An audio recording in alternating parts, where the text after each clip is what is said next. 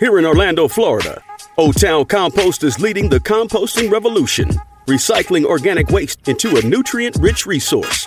Join Charlie Pioli, founder of O Town Compost, as we hear from the nation's leading voices behind the grassroots community composting movement. Welcome to the Community Composting Podcast. Please rate and review on whichever podcast platform you're listening to if you feel like this is good content and you're learning a lot about composting. Hey, welcome to episode number 36. I have here today Spencer with Compost Nashville out of Nashville, Tennessee. Uh, Spencer is the operations manager and co-owner. And Spencer, you were there at the beginning. Were you a co-founder as well? So I didn't actually help found it conceptually, but I was one of our first quote unquote employees. Um, so essentially, in July of 2016, I got word that, that uh, Beetle, the one of the the co-founders, actually was looking for somebody to help pick up compost, and I was just recently out of a job, so I was like, man, that that sounds like an interesting opportunity. Um, and there wasn't there wasn't honestly a whole lot of money in the business, and I was like, man, I love the love the mission, love the the drive that everybody had that was involved with it.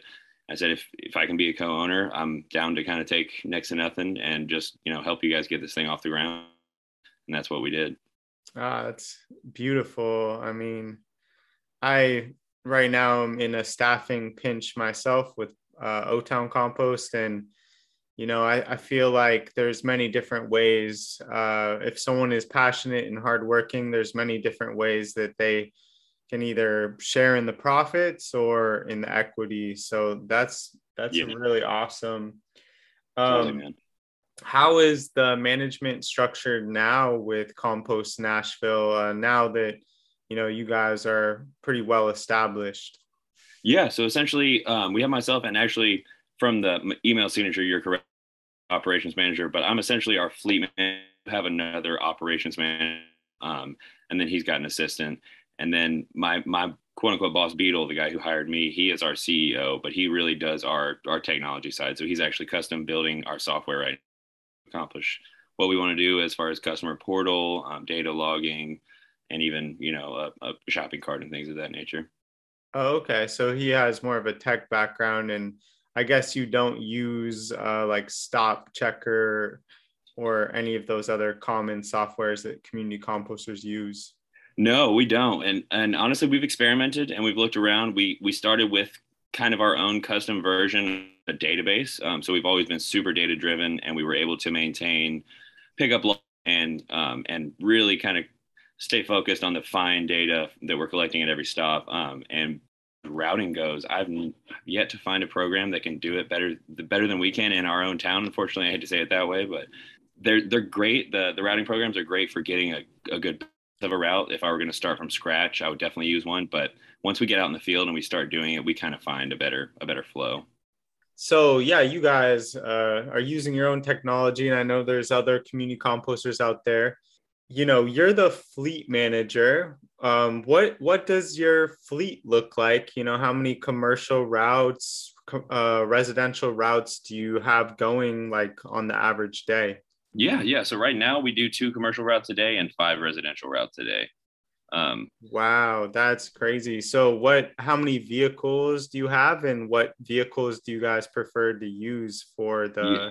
different sectors yeah, man, that was actually something we took a long time to decide on, and we did end up going with Mercedes Sprinter vans. Um, we were able to find a pretty reliable used source for those through Ryder rental trucks.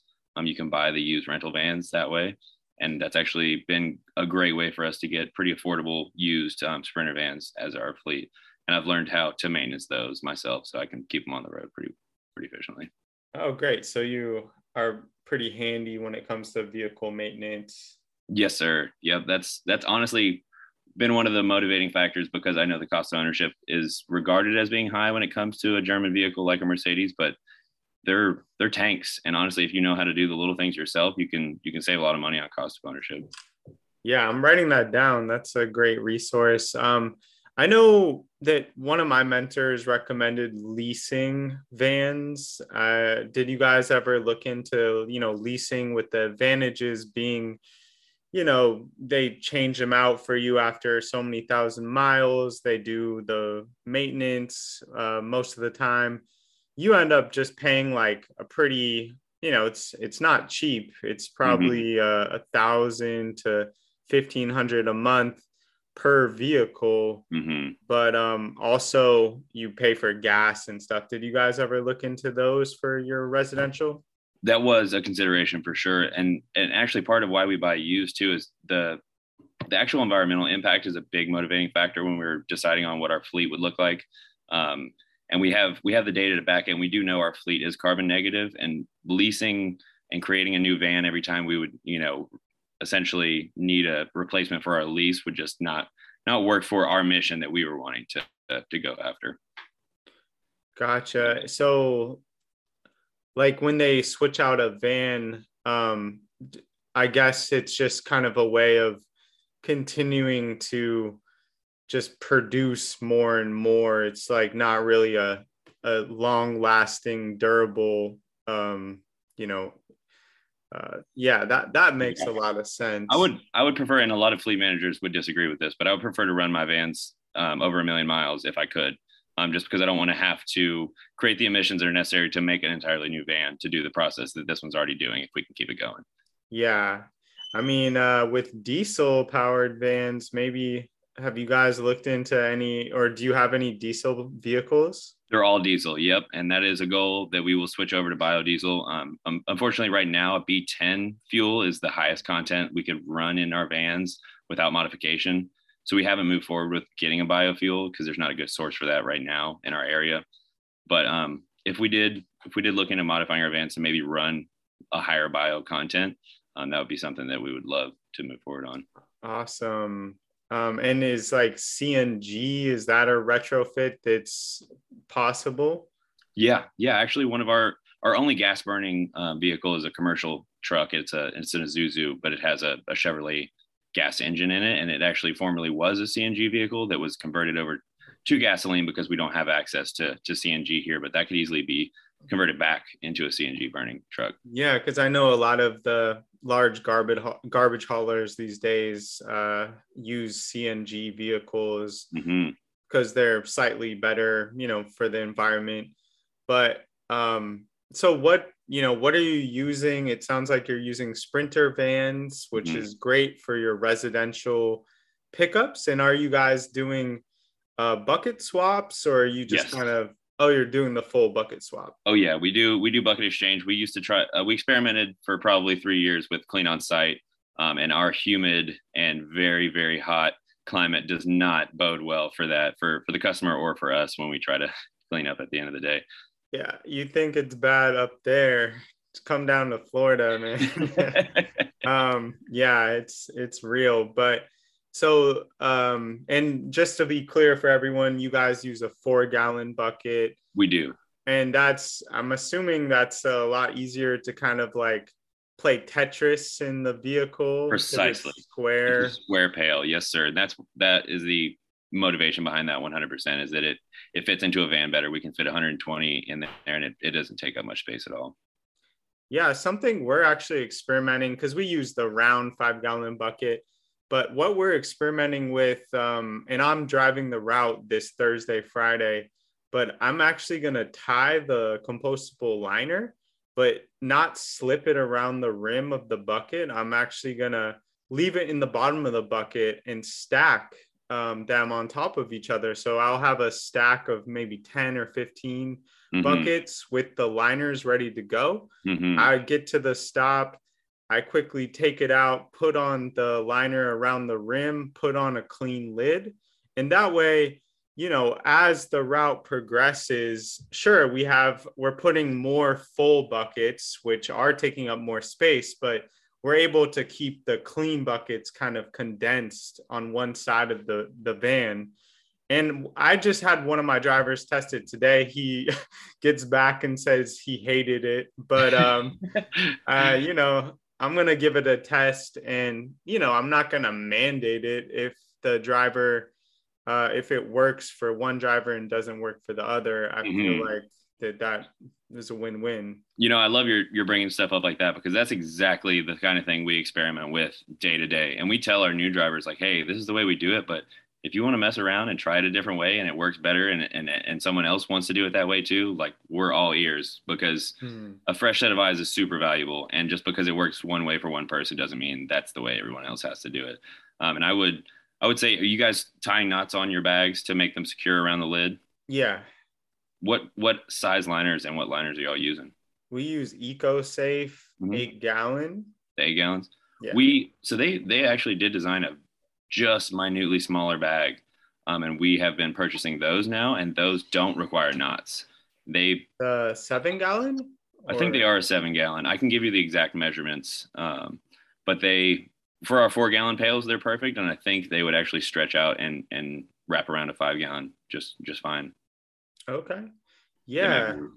I have experimented with the seven gallon, but they still required knots. But unfortunately, they didn't give the customer the full volume of the five gallon bucket. So gotcha. that's why we switched to eight gallon to give Understood. people like the full. Um, so if you might ask how many residential clients, and I'm just focusing on residential now because mm-hmm. I want to talk about commercial later. Mm-hmm. How many residential clients and like how long are your your routes uh, each day? Yeah, yeah. So we're we're just under 1,800 um, total on our residents, and um, I would say the max number of customers on a route would be about 100. We try to once a route reaches 100 customers, we try to split that down into 250 customer routes and then grow grow those up to 100 and, and repeat the process. Um, but they would take anywhere from five to eight hours. We we really mm-hmm. try not to have too long of shifts. Yeah, and I like that. Um, you know, I think you have to have the right driver to be able to push a route up to 100. Yes, because we had a driver who, you know, she had a life outside of work and she wasn't trying to work more than eight hours on our huge route day, which our biggest route is on a Friday. So, what I continued to do was I would just trim off the edges of the service area for that day. And, um, you know, I had to do that probably three times because once we reach about 80, stops, that's when it's time to kind of trim off another 10 and then it will grow up. Yep. And then trim off another 10. But yeah, I mean, I it depends on what driver you have. If they want to push 100, if they want to have like a nine, 10 hour day, uh, mm-hmm. uh, then more power to them. So, I do you, that, oh, sorry. That speaks to the density of Nashville as well. Um, we can and our and our honestly on our on our great days we can do 120 stops in four or five hours. Um, there's there is that wow. dense of neighborhoods that we have here. That's beautiful. Mm-hmm. I thought Nashville was a little bit more spread out, kind of like Orlando. I'm I'm not sure um, in comparison to Orlando, mm-hmm. but we do have some some decent neighborhoods where you can really, I mean, and we've we've really focused on density as far as our marketing. We do very targeted marketing to existing service areas. So we do increase that density, um, and we'll have you know five to ten customers per per city block. So our van can just rip down, and they're hitting 120 in no time. Okay, yeah, that that's a different story than than what we're dealing with. And you guys service both multifamily and single family with those four gallon buckets? Yes, sir. Yep. Okay. And um, you know what what is the longest amount of time your driver will spend out on the route would you say on your longest day?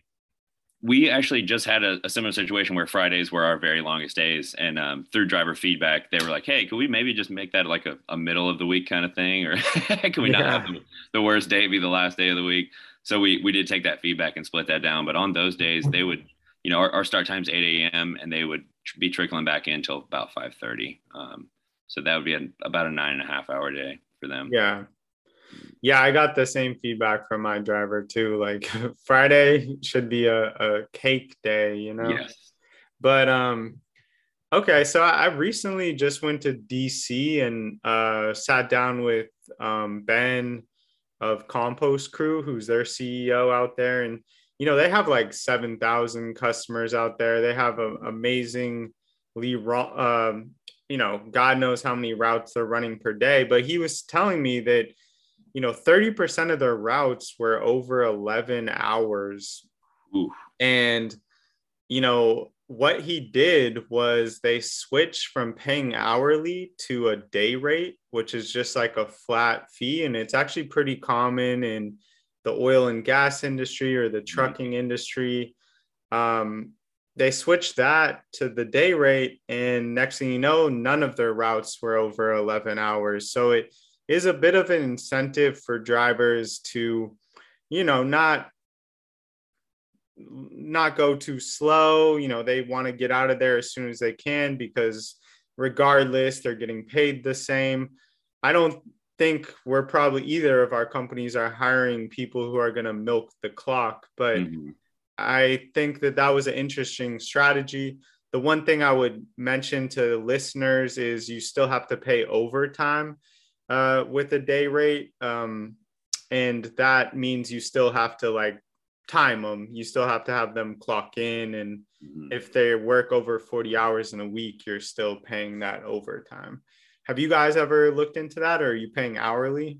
We do. We do uh, pay hourly. I don't know if we've ever considered a day rate. We used to pay per pickup. Um, so there was more incentive to actually do more in a less amount of time. And we found that to be counterproductive for, for safety reasons, for um, quality of service, and, and many other reasons. We didn't think that was a good um, payment structure but we do we do offer as competitive of a wage as we can and we are pretty aggressive with with raises so that when people do stick around and they show that they get it and they're they're part of the the culture i guess you could say that we we make sure they're compensated fairly cool and what are um what do you guys start at and what is your kind of like raise retention yeah. structure yeah we start at 17 an hour um, and and here that's i would say maybe an hour a, a dollar or two over the than average hourly rate. I would say 15 is more common around here.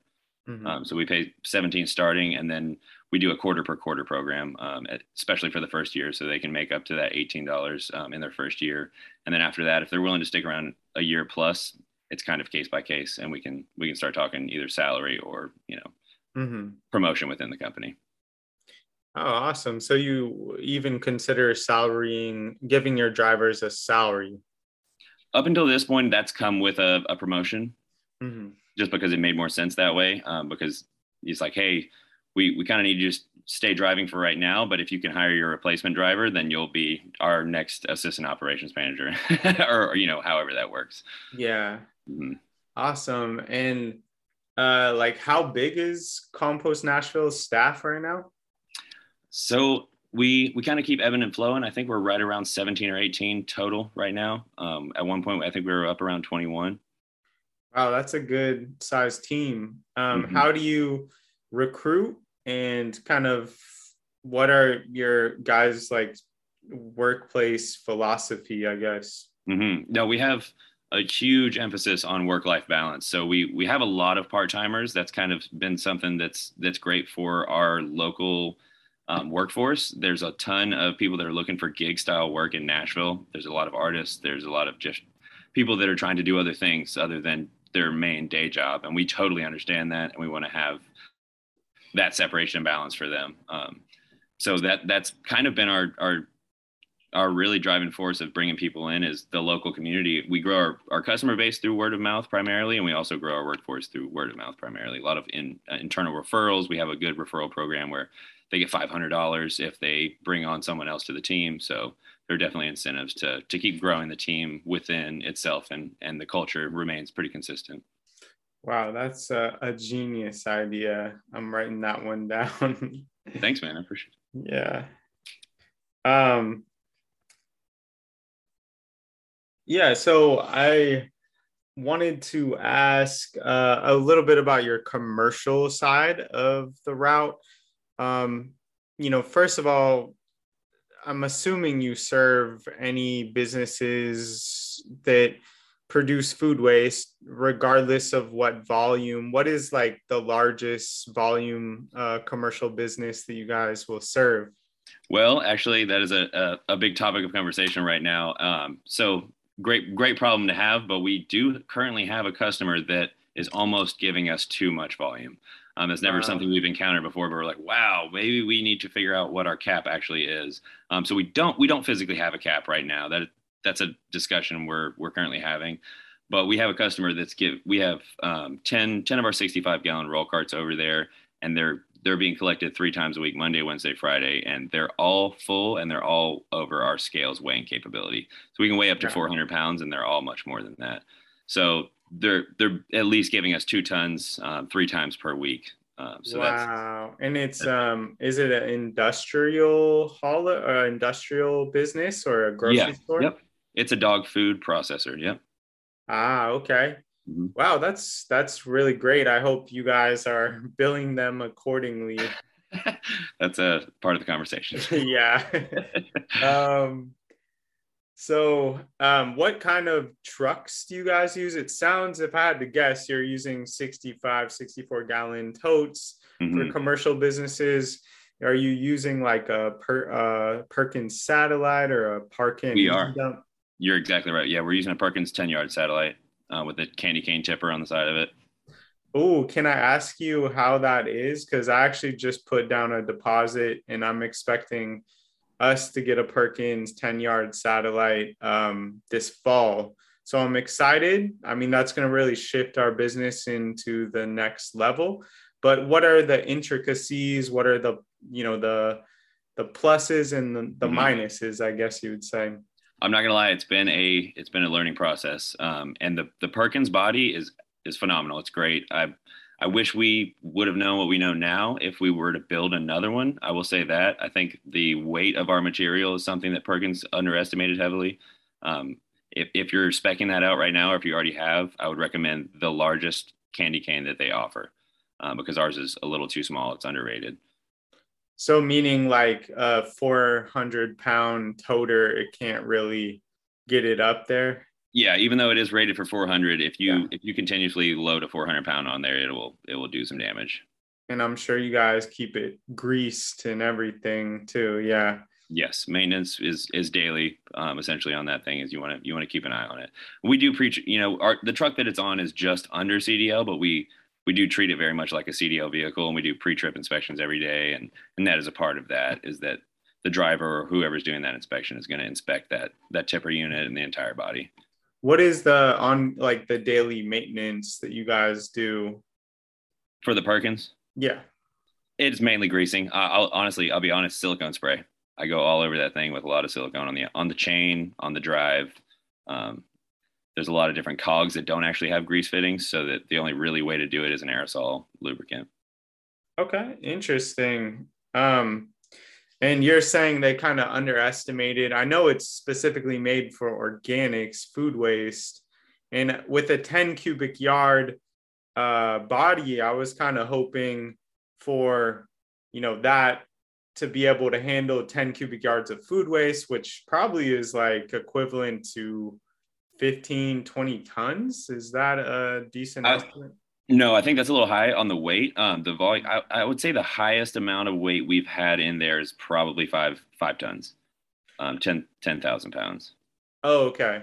Yeah, mm-hmm. that's still um, that's still much better than our current vehicle. We're using a three cubic yard Parkin Easy Dump in mm-hmm. the back of like a GMC Sierra, and we you know did all the right things. We put the leaf springs and the bump stops into the truck so it doesn't sag but it's still we don't we want to not overload it but it's the a body, different yeah. The body's actually only over been overloaded one one time um, and we actually were we're lucky enough that our processor where where we actually tip our material had a, a machine that was able to get underneath there and help help our truck oh, tip really? So like the hydraulics couldn't even get it up Mm-hmm. Wow. Mm-hmm. I've actually one time uh, I filled my dump my dump with rice, which is uh, the most dense food waste you can practically get. And yeah, I had to get back there with a shovel and lighten it before it mm-hmm. could even do it. Yes, but, sir. But um, is it a diesel Perkins satellite or a? So the the chassis that is on is an Isuzu FTR. Oh, okay. Mm-hmm. And it's a 26,000 pound or just under 26,000 pound chassis. And is that, that's diesel, right? It is, yes. Yep. It's okay. a 5.2 liter t- turbo diesel. Yeah. so the the chassis where um you know we purchased is um a Ford F750, I believe. Okay. Yeah. Yeah, I think I don't know uh, what the difference will be, but hopefully it'll work out. So we we actually had to add a washout system onto our truck. Um, that was kind of part of what we wanted to do for a tip and run system. We knew we wouldn't be able to just dump it and put a liner in it and rock on. Um, so it does have a huge space between that satellite body and the cab of the chassis where we have um, a hot water unit essentially that's rigged up with a sprayer that rotates essentially to, to clean every nook and cranny of the bin. It's a pretty proprietary sprayer in and of itself, um, meant for cleaning trash cans. Right. And I mean, we had that option, but we opted not to go that route. Mm-hmm. My thought was number one, we haven't been doing that to this day, um, although the summer is coming and mm-hmm. the bins live out at the dumpster though. So like it's already not really a, a, a great place. Like no one expects it to smell yes. like a fresh laundromat. But um Agreed. The other option the other thing I was thinking is that that adds significant time to our driver's route, especially if you have 10 bins that you have to rinse out, then put on the liner. But I mean, mm-hmm. what are your guys' thoughts? You, you're just a lot more thorough. Yeah, yeah, and that's kind of been always a part of our pitch to our customer because one of the so essentially when we first started we are like why don't people compost what are the barriers um, and accessibility um, obviously they might not be able to compost on their own so that's kind of where our residential service was born um, price and then smell ick factor was was one of the biggest barriers of people why people don't do it um, so cleanliness has always been one of our highest standards that we keep and, and pitch to our customers. And we, we do have a lot of um, flower shops and things of that nature that keep the bins inside. We have some caterers that have zero lot, so they don't have a dumpster area. So there's there's solutions where you must do that um, with our customer base. But I, I will agree that it's not necessary everywhere. Yeah, and I would guess I would just argue against that in the sense it's very important to combat that negative pers- uh, con- um, you know that negative stereotype about ick factor with mm-hmm. on the residential side which is why just like compost nashville we swap buckets we mm-hmm. wash them with soap and water and sanitize them we tried really hard to get out that smell in in the household but all our bins maybe because orlando is just more spread out. There's always dumpster enclosures. There's always plenty of space out in the parking lot, kind of away from the building, where we feel like we want to don't want to compromise our driver's safety. I mean, when we started, we were rolling 64 gallons filled to the brim into a trailer, and we quickly realized that was not uh, sustainable. So. Mm-hmm we still actually have one vehicle that's just a, a flatbed, like a stake side truck with a lift gate on the back. Um, and that's, oh. I will say, probably one of the more dreaded vehicles for for someone to pilot with the heavier bins. Is that like your backup vehicle? It right now it's it's alongside because we you know we have the demand to where we need it to be running. Um, so it's running five days a week as well but we don't send it out to our processor. We used to we used to send it out there and we would just tip the carts one by one off the back of that flatbed and, and wash them out with the water you know little little garden hose. Yeah. How many vehicles in total do you guys have? We have eight fleet vehicles now. Okay. Um, and just to give me an estimate like what does a, com- a, commercial auto insurance monthly premium look like for eight vehicles? Man, I would actually honestly have to ask Beetle. Um, or mm. he, he's kind of handling our numbers on that, but I I I'm assuming it's probably anywhere from from a thousand to fifteen hundred dollars per month. What? Wow, that's like what I was paying just for one vehicle. Uh, but then I did find a better policy uh, with a different carrier. But yeah, I don't know. I think maybe in our industry, you either luck out and you get a good insurance broker who like really tries to find the best fit NAICS mm-hmm. code for community composting, or you don't luck out and you just get hit with, you know, the premium that a trash hauler would get hit with. So yes, I think we do. We have a a pretty decent relationship with our with our broker. and we've had the same one forever. So that's honestly, I've never had to to shop around. I've been blessed on that. That's on that. great. Yeah, I would just recommend to listeners uh, definitely shop around a bit before you decide to pay a lot because commercial auto insurance is going to be one of the heftiest expenses. As you start to take on more food scraps, you realize very quickly that you need a better composting system to process the material. This is why I highly recommend the aerated static pile microbin designed and made easy by O2 Compost. In 60 days, I have finished compost without putting in the labor of turning the pile. The piles heat up to over 140 degrees, killing pathogens, weed seeds, and fly larvae, making the end product safe to use in the garden. With 32 plus years of experience in the compost industry, Peter Moon, owner of O2 Compost, is a leading expert in the field of ASP composting. I encourage you to set up a free half an hour consultation with Peter Moon by going to his website www.o2compost.com. That's the letter O, the number 2 compost.com. If you mention that you heard about O2 Compost on this podcast, you'll receive a 10% discount on the purchase of the Microbin Compost Training Program. Okay, another thing I wanted to talk about. You guys are haulers. Do you process anything? No, no, we don't process anything. So the compost company is the only permitted processor, as far as I understand, in the state of Tennessee. But that that may be not not the case now. But they're the only processor in our area that is permitted to process. And you guys bring stuff to their site. Yes, sir. Yep, hundred percent of our waste stream is coming straight to them and how do they view you guys like pretty close partnership do they shake yes. their fist at you for contamination we've we've definitely had a, a, conversation or two about contamination which is which is I think uh, an issue across the board eh, for com- commercial waste streams. Um, you know, whether that's recycling or composting, um, it just is a factor when when you're on the commercial scale. Our residents are great; they're educated. We do our best to provide them with enough material um, and and knowledge to to do it right, and they do a really good job at that. But the commercial end is very heavily contaminated at times. Um, Especially at your guys' scale. I mean, how many pounds uh, per week are you guys? Bringing to the compost site? I can actually pull that up. We report monthly, um, so I could e- easily give you monthly numbers. So just in March, we tipped 179,457 pounds over there. 179,000. Wow. That, yeah, that's, uh, that's crazy. That's like over 50 over, no, that's like over 80 tons. Is that 180? Yeah. 90 tons. Yeah.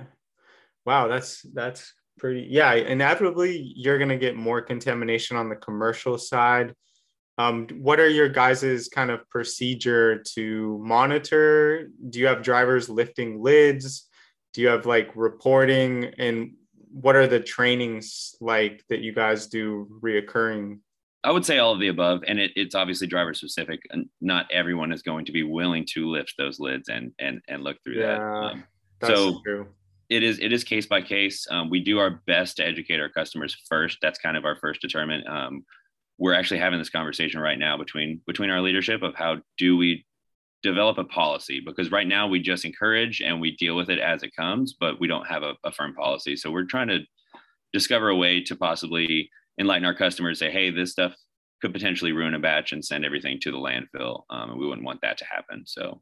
Mm-hmm what about you know you guys also deliver a fair amount of compostable products and it looks mm-hmm. like you resell vegware yes. you resell like liners compostable liners for biobag or ecosafe?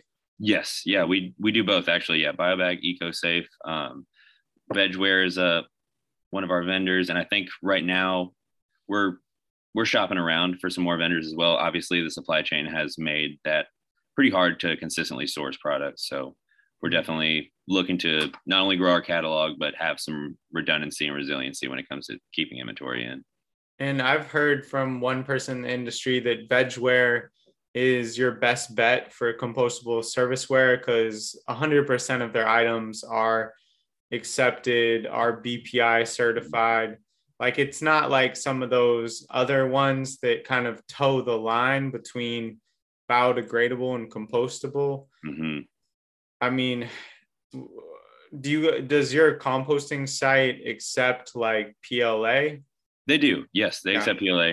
And honestly, it's you know we, we self-report to them by weight so we've all, always operated on the honor system um, with them essentially they they trust us and we trust them we've got a, a, great relationship with our processor and they just want to know that you know whatever we're sourcing for our customers is, is good product so that's kind of another motivation to go with Vegware. It's legit stuff. And as far as performance, it perform it outperforms some of its you know styrofoam and plastic counterparts. It's it's really actually good product. Yeah, yeah. I know there's been a lot of people complaining about paper straws recently. Mm-hmm. Um. So, what does that side of your business look like? How do you deliver that stuff on your route? Is most of it going to your commercial customers, or is there a small trickle? Uh, what what? How much is going to your residential customers? So we don't actually have any residential compostable sales right now at all. Um, everything is B2B. Um, it's wholesale, so it's case volume only. We're we are thinking about doing smaller than case volume and and breaking cases and maybe doing like package package deals for people like a picnic pack or something along the lines of that. Um, but right now it is strictly to commercial customers. And other than one or two of our of our compostable ordering customers, they're all active compost pickup customers as well. So we do try our best to deliver that on their pickup day in the vehicle that's already making that trip there to avoid any additional emissions with with delivery. Yeah, and also they're not having to pay for like the shipping or paying for the delivery. Mm-hmm. Mm-hmm. So yeah, that's yeah, that's a great incentive, and um, that's funny because we we deliver some compostable serviceware and products, uh, mostly eco-safe stuff, plenty mm-hmm. of liners. We even started this new service called Special Recycling Service, where we're including hard to recycle items that we'll pick up from our subscribers. Uh, since we're already going there, We'll pick up their batteries, cords, light bulbs, textiles, plastic film, uh, paint cans, even.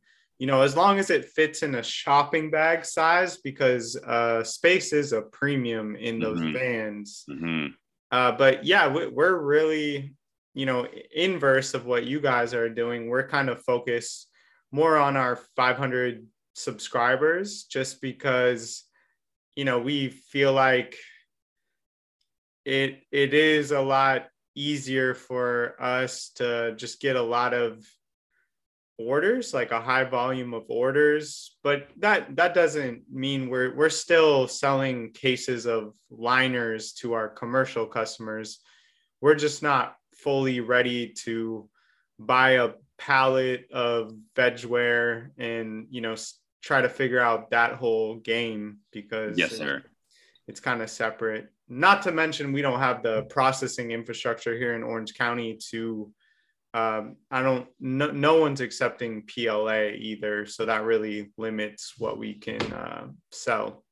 Gotcha. That is that definitely is a hindrance. And I really wanted to ask you about that. I saw on your on your site that that service that you're you were just talking about, and I'm very impressed. And I would love to know how you you accomplish that. Yeah, so uh, it really aligns with our mission of waste diversion is mm. our main goal, and you know we first had to explore the different outlets for these materials. Um, you know, some of the the batteries, light bulbs, uh, paint, those aren't technically being recycled. They're just being brought to the household hazardous waste facility where they're being properly disposed because you can't throw those things in the landfill. They can contaminate groundwater. They can be very hazardous. Uh, but the textiles, we lucked out. We have a textile recycler whose warehouse is like a five minute drive. He comes once we accumulate about a thousand pounds of textiles. He'll come in his pickup truck, we'll load them up, and we can assure a clean stream. Whereas mm-hmm. the drop boxes his company puts around town, people just throw all kinds of junk in those drop boxes. So it's a win-win. And they haul it to their warehouse, they ship it to their um, kind of factory where you know good textiles get reused the not so good ones get turned into carpet insulation or wiping rags wow um, the the cords um, for a sec there i thought i was going to become a scrapper because i live in the part of town where i have scrap yards near me and mm-hmm. i was mm-hmm. like sure it probably can't be that hard to like clean these cords and just have the precious metals remain where you can get like top dollar for that mm-hmm. but i quickly realized i'm way too busy to do all that work so um, I'm just bringing them to the scrapyard. I'll probably just give them to the first guy, see, and you know, so that's that's taken care of. We do collect small electronics up to the size of a DVD or VCR player. Wow. And uh, again, I'm lucky I live in the part of the town where we have our electronics recycler with 24 7 drop off. Um, and they're again extracting the precious metals. They're making sure though they get recycled, and they're not getting like I I don't think they're being shipped to Southeast Asia where you know that that would be kind of counterintuitive. Mm-hmm. Um, and uh, yeah, oh yeah, and then the plastic film. You know, we that's probably our that that that's like we're just bringing them to like Walmart or Publix here in in town where they have a plastic film drop off and okay. you know people question if they really recycle those flexible plastics. I did go to a when I was still in the waste industry I I met um some reps from the, the Publix grocery store and they assured me that, that it was getting recycled by a reclaimer here in the southeast. But okay. um you know i can't really don't really have the time to check up on that. But i think it's better than just taking a chance. I mean it's better than just throwing in the landfill because at least there is a pretty good possibility it's being recycled. And all the services are really convenience based. You know, I just thought about myself. You know, I hold on to my batteries, my cords, my electronics for years now, uh, just because I I'm never gonna pass by the proper facility where I need to take it, and I'm only gonna do it if it's absolutely convenient. So.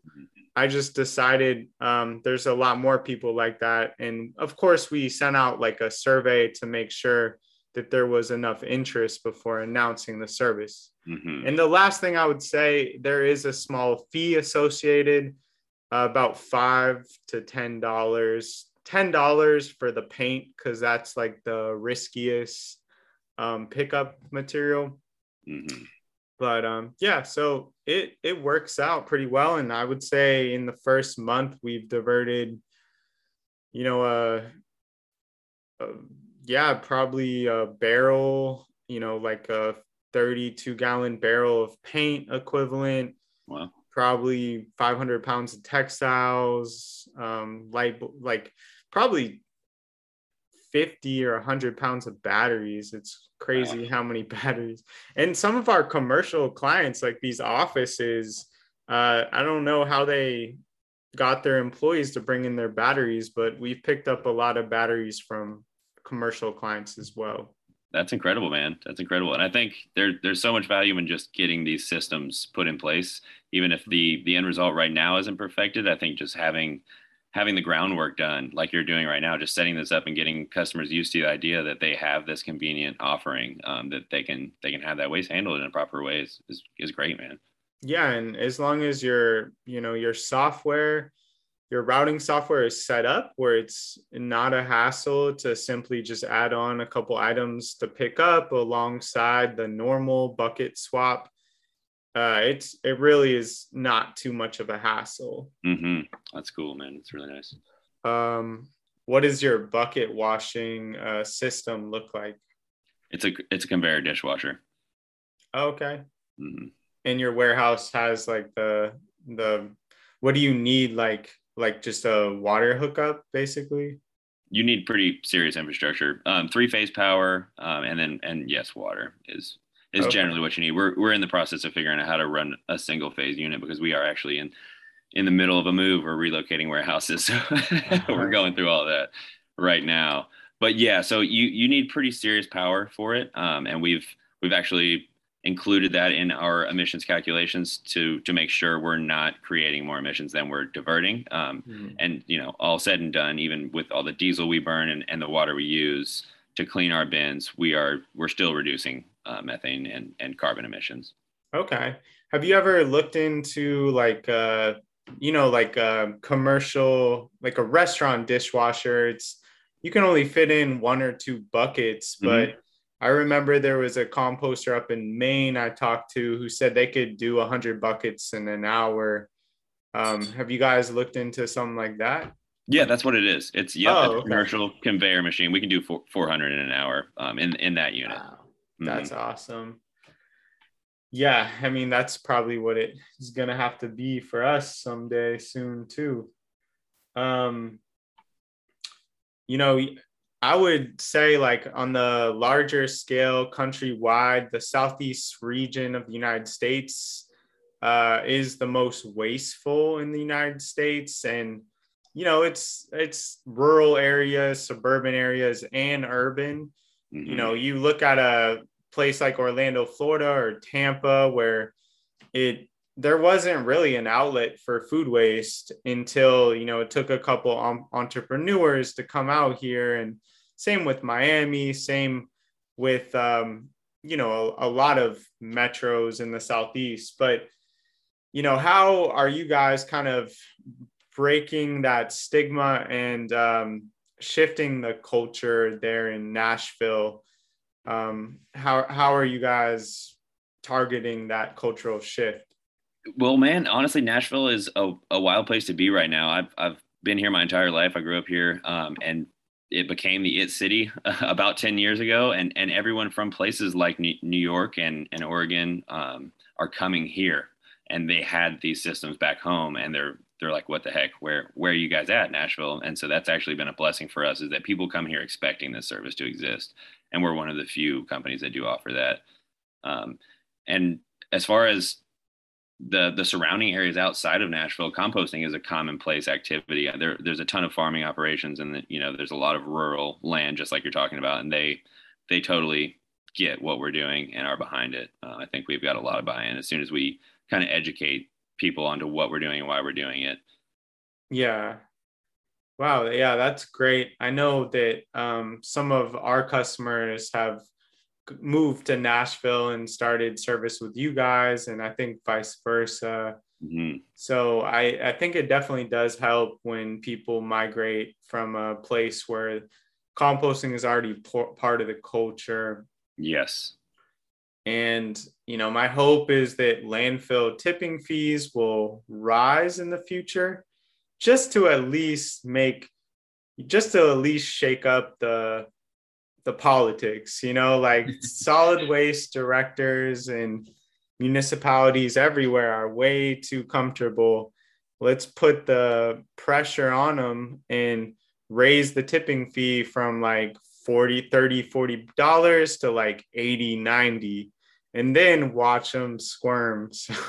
I, I, I agree. I think the the most successful place to hit someone is in in, in the wallet, um, and that, that's where where we go for sure. Cool. Well, yeah, my last question in this pilot program in Metro, are they looking to keep like recycling and trash service the same or are they looking maybe at pay as you throw? I think that is part of the conversation. Yeah, the, the pay as you throw programs, and I was going to bring that up. That that seems to be a successful model because um, just like you said, it, it effectively raises that tipping fee, and yeah. there's there's now a financial incentive for you to do something better with your garbage. Yeah, and the uh, I've heard this from like directors of solid waste, you know, the people responsible for rolling out the pay as you throw and converting from the existing program. It's a huge headache for them, but you know, they're going to probably want to fight it tooth and nail, but uh, at the end of the day, it's definitely the right thing to to do municipal wide. So mm-hmm. yeah. But, and we're lucky. I think Nashville is, is planning for that, and they have infrastructure right now um, in place under the water services that could possibly translate uh, into a pay as you throw um, billing platform. Oh, perfect. Mm-hmm. All right. Well, thank you so much, Spencer. This has been an enlightening conversation. I'll reach out if I have any questions about the Perkins satellite, um, Please do. keep crushing it there with your team in Nashville. Thank you so much, Charlie. You too out, out there in, in Orlando, man. O Town looked very, very awesome from y'all's website. It was, it was cool to look at everything. Cool. All right. Well, have a good night. You too, man. Thank you. If you enjoy the Community Composting podcast and want to support future episodes, please follow the link in the episode show notes to give a small monthly reoccurring donation, even if it's five to ten dollars a month. We'll continue to come out with killer content to keep the grassroots movement rolling.